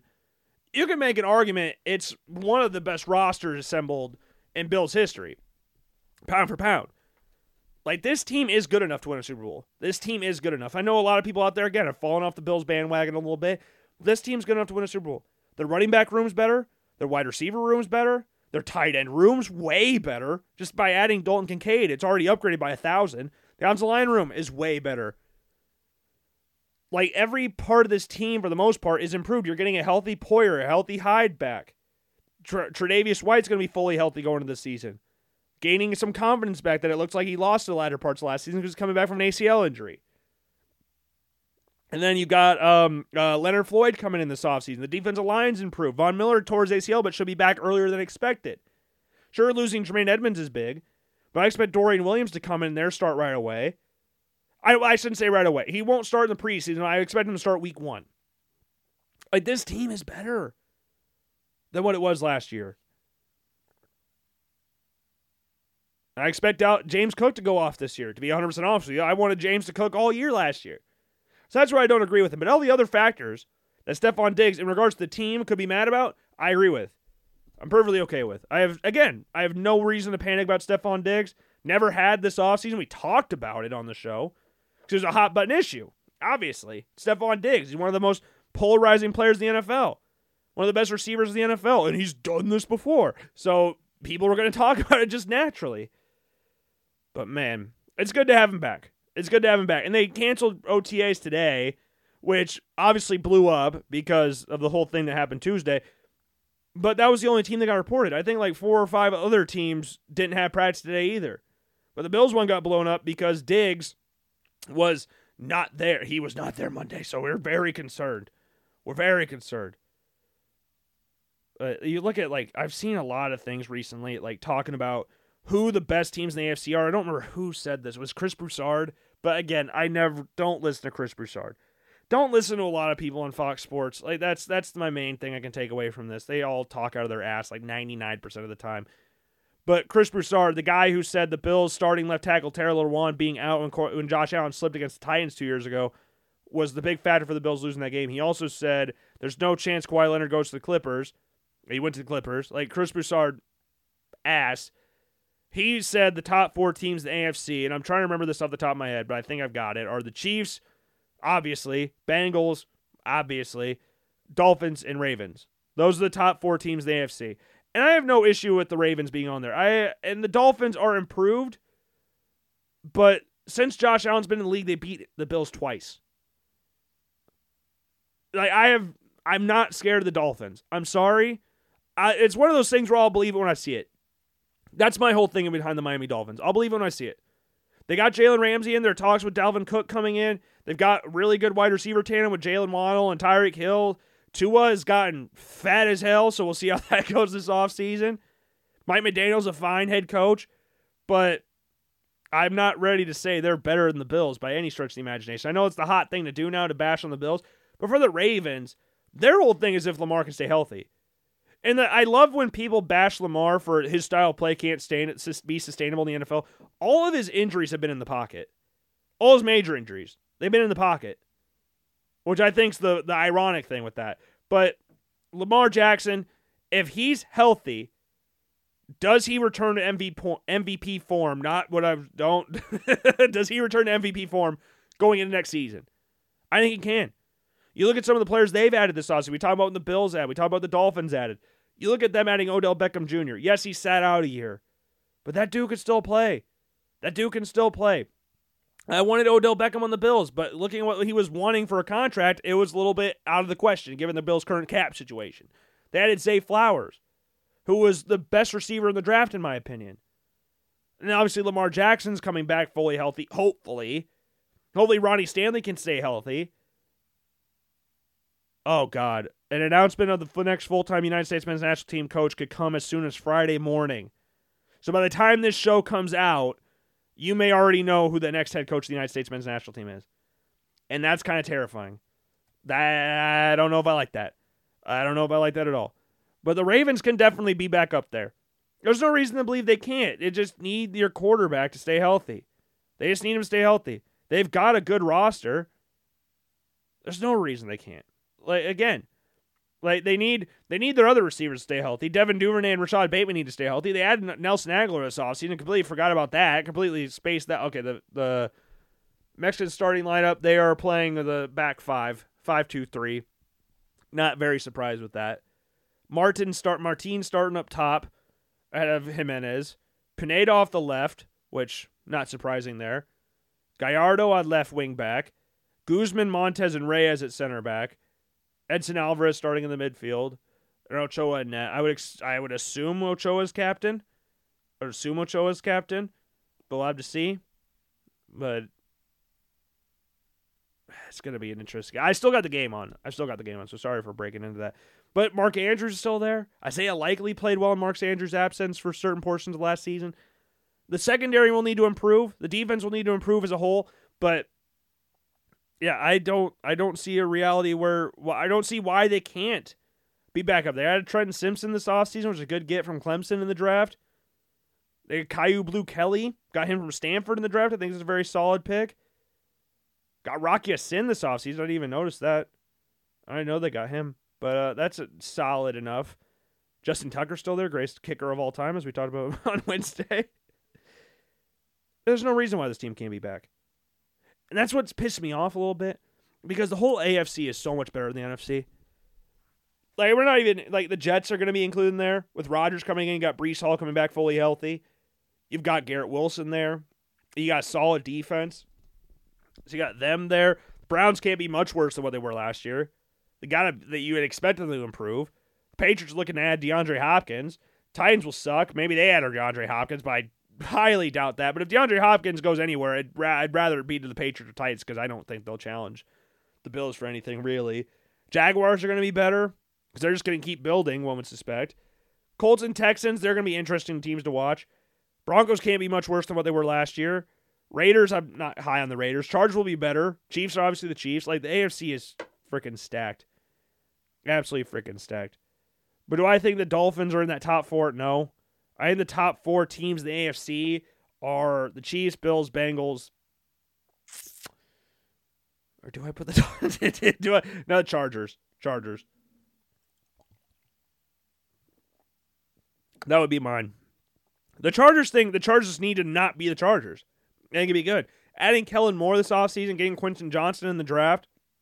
I think this team can be good if they stay healthy and don't Charger things up. They're talented. They're super talented. And they added um didn't they just add a running back in the draft too? I'm trying to remember who they added. No, they didn't. Never mind. I must be going crazy. They added Isaiah Spiller last year's draft, but this team should be good. This team, there's no reason this team shouldn't be good. I'd be really surprised they weren't. That's my main thing here. Their defense just needs to stay consistent. And they need to not be the Chargers. But the Dolphins, again, will be up there. The Ravens will be up there. Jaguars will be up there. It's to be fun. That's the main thing we can take away from here. But with college football, with the, with the NFL, you got college football, and we're talking about all these teams that are going to be competitive this season. I saw this earlier today. It was on Twitter, of all places, and it was, it basically said something along the lines of predict who's who's going to win. Okay, basically, oh god, worst case scenario for the United States. Mex- United States loses to Mexico, and Gregg Berhalter's now his coach. Bombshell: United States news drops less than two hours before all the Americans meet Mexico. Spot for Sunday's Nation League final. Jesse Marsch, no longer coach option. Nice, fun stuff. But we're gonna go. We're talking about which teams are going to be competitive. You know, in the NFL, which teams are going to be competitive for the AFC? What teams are going to be competitive in college football? In the, in the top conferences, we're going to try and predict the winner for each conference in college football. So the big ones, the big conferences. So we've got. Oh, this isn't even updated. This isn't updated yet. I don't think it will change anyways. I'm on ESPN right now, but the the the conferences are an update. Like Cincinnati's still in the American Conference. Same with Houston, but they're obviously in the Big 12. But we're gonna go ACC. We're gonna go Big 10, Big 12, SEC, and Pac 12. So we're gonna get through all those conferences. It's gonna be fun. It's gonna be fun stuff. So in the ACC, I think the big hitters here in the ACC are Clemson's gonna be back up there. Clay, I'm interested to see how Cade Klubnik does. I'm very interested to see how Cade Klubnik does. They got Shipley at running back. I'm excited to see how they do. I'm excited, like Clemson won the conference last year, but it just didn't feel like a Clemson season. It was a very weird season for them. And the team they beat, North Carolina, they have Drake Maye. Sure, they lost Josh Downs, and their defense isn't very good, but they have Drake Maye, so they're going to be competitive. Florida State are going to be another team up there. You see some of the players they brought in. They got a super talented quarterback in Jordan Travis. They got better as the season went on last year. And I think that's about it for that conference. I think those are your only three teams that you're really looking at. Florida State, Clemson, Miami. Miami should be. Miami should be with Tyler Van Dyke, Mario Cristobal there. They got a new offensive coordinator this offseason, so they should be improved. But I don't know if I'm ready to say that they'll challenge for a conference title. I'm intrigued like by Pittsburgh. They're a very intriguing team with Phil Jurkovec coming in from Boston College. I'm very intrigued by that, but I think that again, the big hitters here are Clemson, Florida State, and North Carolina, and I'm going to say Florida State wins the conference. I'm going to say Florida State wins the conference. Again, I think some of the players they brought in and how their momentum carried them through the latter parts of the season, and their schedule is doable. Their schedule is fairly doable. I'm intrigued to see how they do with this schedule. It's not. I don't want to say it's an easy schedule. I don't want to say it's an easy schedule. Like they're going to Clemson, they're going to Pitt, they're going to Florida, But Florida, they can they can beat Florida. They can beat Florida. They, LSU first week of the season. That's interesting one. But there's they got a few easy games on here. Like they got those big standout games: with LSU, Clemson, Florida. But Boston College is easy. Virginia Tech shouldn't be a problem. Uh, Syracuse shouldn't be a problem. Duke should. I like Riley Leonard at Duke, but Duke shouldn't be a problem. Wake Forest without Sam Hartman shouldn't be a problem. Pitt again, interesting team to watch. Miami, same thing, and then North Alabama. Like this is a, con- a schedule. Worst case scenario, I think they lose three games. That's worst case scenario, and only one of those games is in conference. That's Clemson. Like they could lose to LSU, they could lose to Florida, and th- that's about it. They lose one game in conference, so we'll see how that goes. But I'm going to predict Florida State wins the ACC this upcoming season for the Big 12. Again, there's some heavy hitters here. Oklahoma can't be much worse than what they were last year. For the standards of Oklahoma, they can't be much worse than what they were. I expect Dillon Gabriel to be better next year. I, I expect them to be better as a whole. What were they, six and six last year? Like they got ransacked by Lincoln Riley, who went out to USC. Brent Venables came in from Clemson's D coordinator, Oklahoma guy, comes in and just doesn't have to get absolutely routed by Texas. And Quinn Ewers' return game since getting injured by Al- against Alabama Oklahoma can't be much worse. Kansas State will be good. They got a very solid offensive line. I'm intrigued to see how Will Howard does this season. We're going to focus a lot on quarterbacks because that's the main thing we do here. And then Texas. Xavier Worthy at wide receiver. Quinn Ewers full season at Texas. Hopefully, knock on wood, avoid injuries with Steve Sarkisian. Texas should win the conference. Like, if we're being honest, Texas should win the conference. Like, Texas Tech should be good. Tyler Shough. We like Tyler Shough here on the Logan Blackman Show. I saw an article today that said, "Can they beat TC- last year's TCU?" I think it's a little different because no one's expecting Texas Tech to be that bad. I don't think Texas Tech's going to be that bad. Like TCU was expected to come in last in the conference. Chandler Morris for TCU, very intrigued to see how he does following the shoes of Max Duggan. He was a starter at TCU before he got hurt. I'm I, Oklahoma State's going to be interesting without Spencer Sanders. They brought in Alan Bowman. I don't know if Alan Bowman's going to start. I thought he was going to start at Michigan at some point. Never did. Became third string there.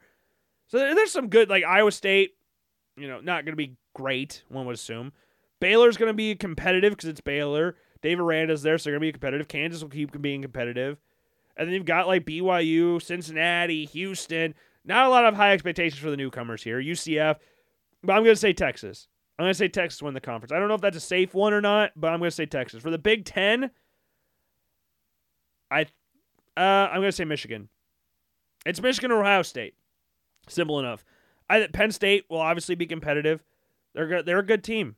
Penn State's going to be a solid team. I'm in see, I'm intrigued to see how Drew Allar does. Allar does. Sean Clifford was there for 18 years, so I'm intrigued to see how a new quarterback does in there. He's supposed to be very good.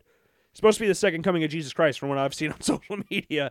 But Michigan's just too. they've got a lot of good pieces. Ohio State's going to get the fate like the big thing out there because they got Marvin Harrison Jr. They got Emeka Egbuka. They got a solid team. They did lose their two starting tackles though, and their starting quarterback. I think Kyle McCord, if he's the starter, I don't know if he's officially been announced as the starter, but I expect him to put up whoever their quarterback is. I expect him to put up good numbers. I don't think they'll put up like Stroud level numbers, but I think they'll put up good numbers. But I think Michigan, like, I expect JJ McCarthy to take that leap this year. You still got Blake Corum. You still got Donovan Edwards. Michigan's bread and butter is running the football. And they brought back both of their running backs, who are both top five running backs in next year's draft class, too. Like, you, your bread and butter is still there.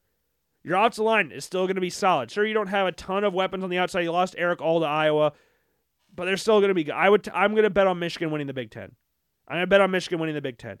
I think Iowa win the West, but again, that's not really saying a whole lot. It's not saying a whole lot. Notice I didn't mention them when winning the Big Ten. Iowa has to go to the Big Ten title this year. I think Wisconsin's going to be interesting to watch with Luke Fickell coming in, and they brought in Tanner Mordecai from SMU.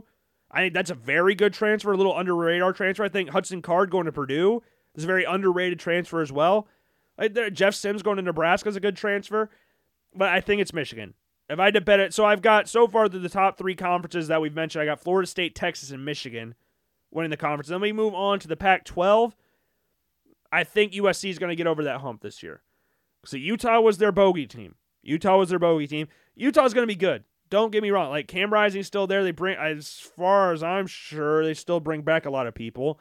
But USC's got so much talent. Sure, they lost Jordan Addison, but you got Caleb Williams, who's going to be the front runner for the Heisman Trophy, which we'll get to in a little bit. I'm intrigued to see like UCLA. Washington's going to be fun. Oregon's going to be fun again. Oregon State, we'll see who their starting quarterback is this offseason. I would expect it to be DJU, but who knows?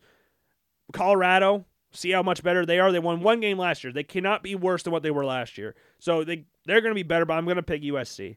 I'm going to go save and pick USC. But Utah, they'll always be mentioned out there. But Oregon and Washington, those are two main com- competitors there as well, especially on the offensive side. And then the SEC. This is where it gets interesting. This is where it gets interesting because Alabama, by all accounts, at least from what I can tell, is going to have a somewhat down year in comparison to what they've had in years past because their quarterback situation is not great. It's not great. You got Tyler Buchner, you got Jalen Milroe in there, and they got another kid in there. I think it's Ty Thompson. No, Ty Thompson's Oregon. I can't remember who the other quarterback is. I'm sorry, but it's going to be a weird year for there. Florida going from Anthony Richardson to Graham Mertz is completely different style of offense. I don't know how. Maybe it works with Bill Napier's offense better, which I don't see why that would. Because you look at what he had at Louisville or Louisiana. I I don't know if that makes I I don't know if that happens. Then you got LSU. They're going to be solid again. You've got Georgia, obviously, but we don't know what they're going to do on offense because they don't have a quarterback. I think it's Carson Beck's going to be the starting quarterback. One would suspect this season, but who knows? But as they proved last year, they don't need a quarterback. Stetson Bennett is a solid quarterback, but he's not really doing anything amazing. You just need him to not suck. Tennessee is the interesting one. Tennessee is the interesting one because with Joe Milton, and this is crazy for me to say because I really like Hendon Hooker. Joe Milton could elevate this offense given his natural talent.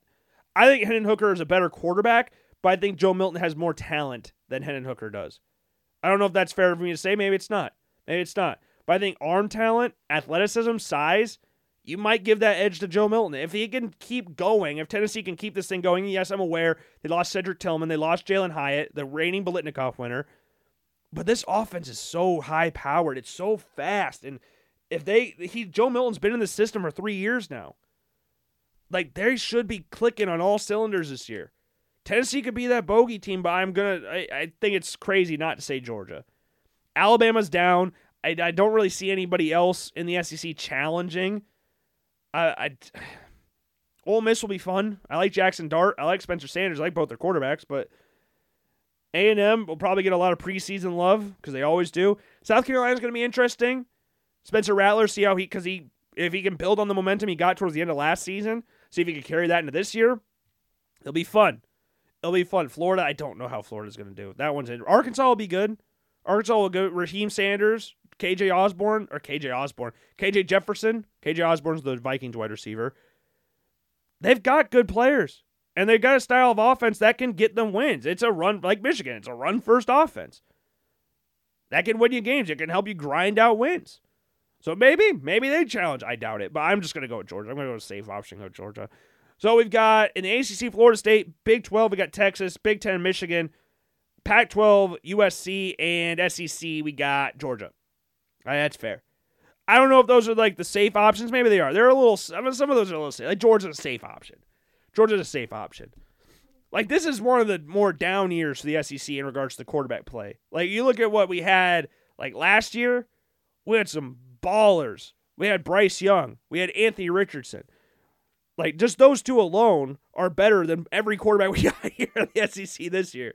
Hendon Hooker was Heisman candidate. Will Levis was a top until he got drafted, was widely considered to be one of the top draft prospects. Like last year's quarterbacks were awesome, and now we don't really have that. I think your top quarterbacks in the SEC right now are Milton, in no particular order. Uh, it could be in an order because I can't remember exactly what we had for the rankings. But Milton, Rattler, Jackson Dart's a good quarterback. Will Rogers is solid. Jayden Daniels, this isn't in order anymore. I'm going in team order, in reverse order. Jane Daniels, uh, Devin Leary at Kentucky. I'm intrigued to see how he does. Graham Mertz. Uh, who's at Auburn? Who's Auburn's quarterback?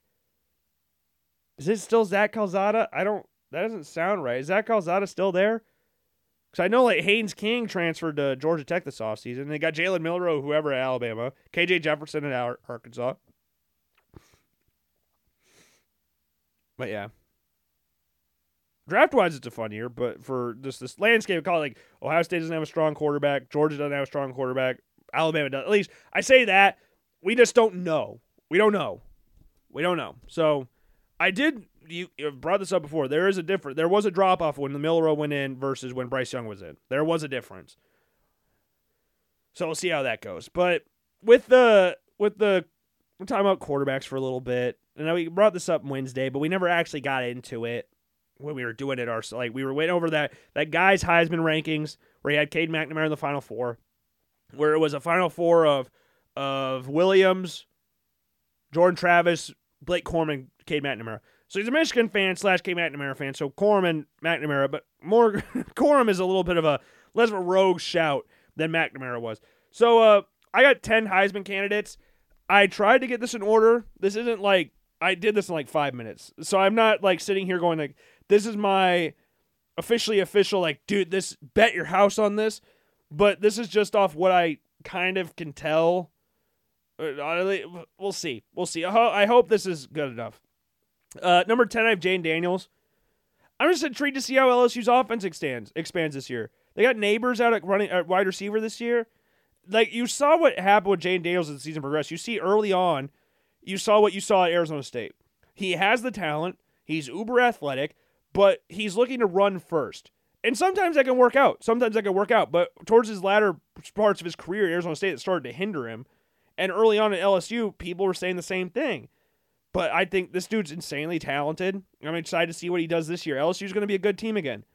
So I would expect him to be up here. Number nine is Joe Milton. And for the reason I mentioned before, because this offense is so good, like system wise, with how fast paced it is, with how vertical it is, I think it could be perfect for Joe Milton. I think it'd be absolutely perfect for Joe Milton. So I'm I'm betting on that. That's my main thing here. If it doesn't work out, then he's going to be nowhere near this list. But if it does, because they got a good back, they got a highly rated recruit as his backup. So like, there's there, I don't know if there'd be like a an itch to pull the trigger or something on him if he if he starts being bad early on. But Joe Milton, if this if this team like if it works, it could be fun. It could be very fun to watch. And I think he could definitely be a Heisman finalist or Heisman candidate, I should say. He could be even higher on this list. He could be lower. Number eight, Blake Corum. This goes again to Michigan's run first style of offense. Blake Corum should have been a Heisman finalist this year. So, oh, my stream's not working anymore.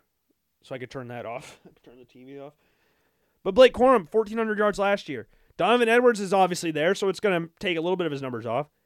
But once Corum got hurt, Donovan Edwards in those last three games of the year against Ohio State, against Purdue, against uh, TCU, had three really good games, especially that game against Ohio State.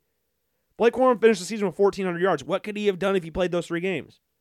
Like, this dude's a baller, absolute baller. But the problem is, it's kind of turned into a quarterback award. So I, you know what? I'll put him one spot higher. I'll put him at seven. I'll put him at seven. Number eight or number seven, I guess seven, or eight, whatever, uh, is Quinn Ewers. Because again, it's a similar situation to that of Joe Milton, but we've seen Quinn Ewers play.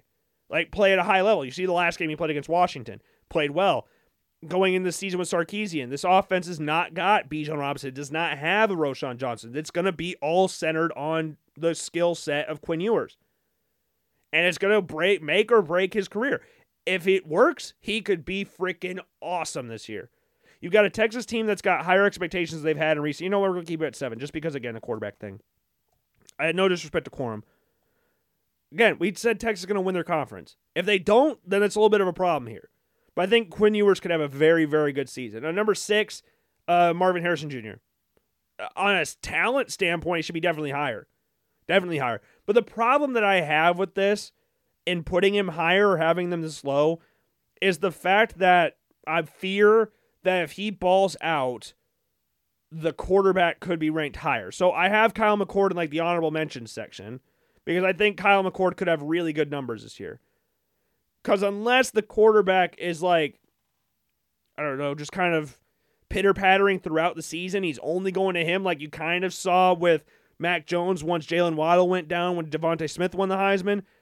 I, he could definitely be higher. I might even put him higher, but it's kind of just a quarterback award. It's kind of just turned into a quarterback award, rightly or wrongly. Like DeVonta Smith winning the Heisman, awesome, but I, I, I just have a hard time see. I I want him to. I would love to see him win the Heisman, but I just have a hard time. Talent wise, he'd be number two. On what I want, on what he what he can do, he'd be number two. He's a top two player in the draft with the guy who's at number one, so I you already know who it is. I mean, I brought it up earlier, so you should already know. Number five, Drake Maye.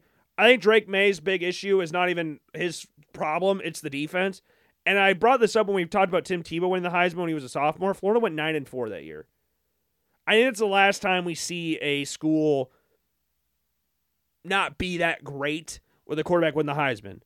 Like Tim Tebow had a great year, but you need to have team success as well to go along with the individual success. And North Carolina is going to be good because the ACC is not very good, and that will also kind of hinder him to a certain extent. So unless he puts up supernova numbers and leads the nation in every single category apart from interceptions, that would be that would be his goal here. I think he can, but I think the other guys, I think they'll put up solid numbers, and I think like Michael Penix at four. I don't think Michael Penix is a better quarterback than Drake Maye. I don't at all. But I think with Rome Odunze there, I think Washington's offense, high powered offense, it's he's going to put up a lot of really good numbers. I think he's going to carry momentum on what we saw last year into this season. At least one would suspect. Number three, this makes some people mad. This could make some people mad. Uh, number three is Bo Nix. Just because of the fact of how much he's used in the run game. You saw how many touchdowns he had last year? Like the dude put up an insane number of touchdowns last season. He had like 15 rushing touchdowns, like 30 passing touchdowns. I'm, I'm paraphrasing the numbers because I'm not 100% sure. But he put up a lot. And he even had some receiving touchdowns, or he had at least one receiving touchdown that I can remember. Like, I, he can be up there again. He could definitely be up there again. And I just, it's just the way that offense runs. I think Troy Franklin's a very fun receiver to watch. I'm I'm very intrigued to see how Oregon does. I think Bo Nix could have a very good season again. At number two, Jordan Travis. We've already brought him up before. Uh, Florida State's expectations are high. Given what we've seen them bring in, given Jordan Travis's skill set, he's been in college forever, though. He's been in college a very long time. He's developed really well as a passer in recent years. And with them bringing in some high profile receivers, and Florida State, again, having good momentum going into the season, he should be one of the best quarterbacks in college football should be definitely in the Heisman race. And I think that dual, that's another thing. The dual threat ability, I think, is very important here the dual threat, being able to put up numbers in every category, I think is very important here. And the number one, uh, it's Caleb Williams. There's no real explanation for that. I think there's a very solid chance he goes back to back. There's a very solid chance he goes back to back. Like he could fall under that generational prospect type thing. Like this dude's insane. So I don't think, and you look at them adding Cliff Kingsbury this offseason too. Terrible head coach, but good like offensive guy.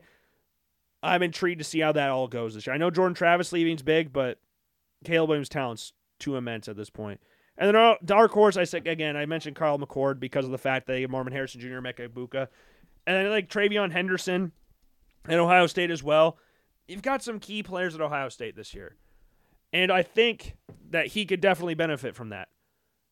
Rightly or wrongly, I think he could definitely benefit from that. And then obviously Cade McNamara. obviously Cade McNamara. But if I had to choose like a a non quarterback dark horse, non quarterback dark horse, just off the top of my head, who. There's probably one like glaring option. I'm just completely ignoring them. Shipley at Clemson. I think he could be, have a very good season. One of the running backs we mentioned before, like TreVeyon Henderson, Raheim Sanders at Arkansas, uh, Braylon Allen at Wisconsin. We brought up Tanner Mordecai earlier, but Braylon Allen, one of the best running backs in college football, too. He could put up monster numbers this year. He could definitely be up there. Braylon Allen. Is there any other like Brock Bowers at Georgia, tight end? Tight ends, I don't think a tight end's ever won a Heisman, but maybe he does this year. Maybe Carson Beck goes to him exclusively this next season. Maybe that's his only option. Maybe his only option is going to go to freaking what? What did I just say? Brock, Brock Bowers. Maybe that's the only option here. But man, fun stuff. Fun stuff. God love college football. It's nowhere close to being college football season, but you know, we got to talk about it anyways. And I saw this while we're closing up today. I saw this today or today, yesterday. It was and it's been a kind of a trend on Twitter recently. It was name it was some it was originally name some NBA facts that sound fake but are actually true. It was like name sports facts that are sound fake but are actually true.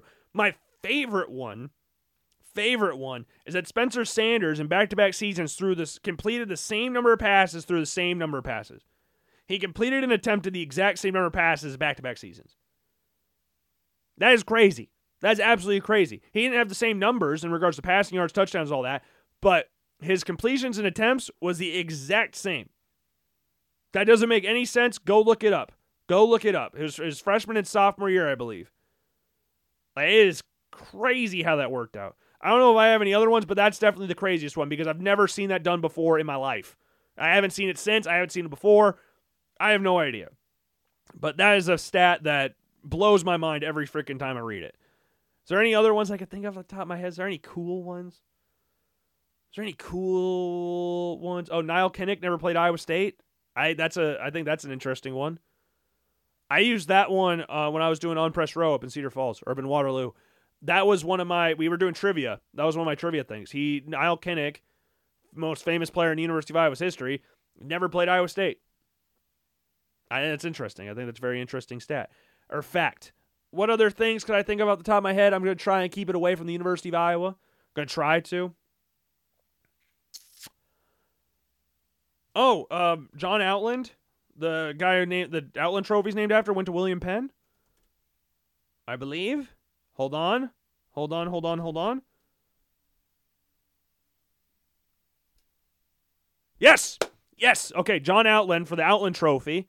You know, that the famous off the line trophy in college football, named after a guy that went to William Penn. That's another one. That sounds fake, doesn't it? Yeah, that sounds fake. The only reason I know that because there's a wall of fame in the pack at William Penn and John Outland was there. It's like that's not the John Outland, right? That's not the John Outland. But it is. The John Outland went to William Penn. Is there any other crazy I'm trying to think of a couple more. I'm trying to think of a couple more off the top of my head that are like insane to absolutely think about. Uh Huh. Is there any other cra- This isn't one that's a record that was a ru- Melvin Gordon broke LaDainian Tomlinson's NCAA single game rushing record, a record that was held for like 15 years or something like that. Broke against Nebraska. My dad and I went to Iowa, Wisconsin the very next week. Melvin Gordon ran for 200 yards. Melvin Gordon's record that lasted again from about 90 LT was drafted in, in 2001 so 2000 1999 2000 was when LT did this. And Melvin Gordon broke it in 2014 so do the math. The next game next week the record got broken by Samaje Perine against Kansas for Oklahoma. That's one that sounds fake. A record that was held for years got broke in a week. And I don't think Samaje Perine's one's going to get touched because he beat Melvin Gordon Melvin Gordon beat LT's record by like five yards Samaje Perine beat it by 20. Melvin Gordon's record by 20. So I don't think that one will get broken for a little bit. Is there any other? I want to think of one more. I don't think that one's really mind blowing though. I think most people kind of understand that one because they watch a lot of college football, listen to this show, obviously. Messi scored 91 goals in the calendar year. I that's always interesting. I saw Messi scored in every single minute of a game. I think I brought that up earlier though. That one sounds made up, but it's apart from the first minute. No, apart from the first minute. So he needs to go. He could. He could score within the first 30 seconds for Inter, Inter Miami. I think there's no doubt about that. Given what he did today against Australia, I think there's no doubt he could absolutely dominate the MLS. What is another interesting stat that no one else that sounds fake that everybody else would think is true? Or no, no, that sounds fake but is true. That sounds fake is that is true. The Browns paid $100,000 to tell them who the best quarterback was in the 2014 draft, and they said it was Teddy Bridgewater, and they still drafted Johnny Manziel anyways. That one sounds fake, but that was true. I think that's where we're going to end it. I don't really have any. I'm not going to sit here and just try to ponder my existence and try to go, like, well, maybe I can name one more. Maybe I can name one more. Maybe I can name one more. Uh, Carson Wentz is, ta- is spending time in Tampa. So we're gonna we could possibly have a quarterback room of Carson Wentz, Baker Mayfield, and Kyle Trask. That sounds fake, but that's real. that could possibly happen. Oh my goodness. Top five dark top nine dark horse candidates. This was Adam Schein on NFL Network. He does stuff with CBS Sports and stuff too. Dak Prescott number nine or number one. Yeah, I think that's fair. Dark horse, yeah. See, like Justin Jefferson's better than everybody that's listed above him, but he's not number five because it's a wide receiver thing. Because the MVP is a quarterback award now. Same thing with Heisman. It's kind of a quarterback award. Mar- Marvin Harrison Jr. should be higher. He should be number two. Hell, he could even be number one. But it's a quarterback award. It's a quarterback award. My dark horse MVP candidate, who would be? Is Lamar Jackson count as a dark horse MVP candidate because he's already won it? Does that count? I don't know. You'd really classify as a dark horse MVP candidate. Oh, I saw a start bench cut between freaking Justin Fields, Lamar Jackson, Justin Herbert. Why are we throwing Justin Fields in there? Why are we throwing Justin Fields in there? Obviously, Justin Fields is cut. I, I like Justin Fields a lot, but Lamar Jackson and Justin Herbert, and you're throwing in Justin Fields like we wouldn't notice. I don't know if it was a Bears page that posted that. I forgot to screenshot it, but it was something so crazy that I had to bring it up. But man, I think that's a good point to leave it off on. Hopefully, the United States ends up winning tonight. Hopefully, you know who the coach is for the United States men's national team. Hopefully, they announced it already, and hopefully, it's a good choice. Hopefully, it's a good choice. We'll have to wait and see on that. Carry them into the 2026 World Cup. And uh, yeah, hope you enjoyed the game. Hope you enjoyed the show. Again, make sure you follow Logan Show on every single form of social media and like and follow the podcast on Apple Podcasts and Spotify. And I will see you all later. Peace.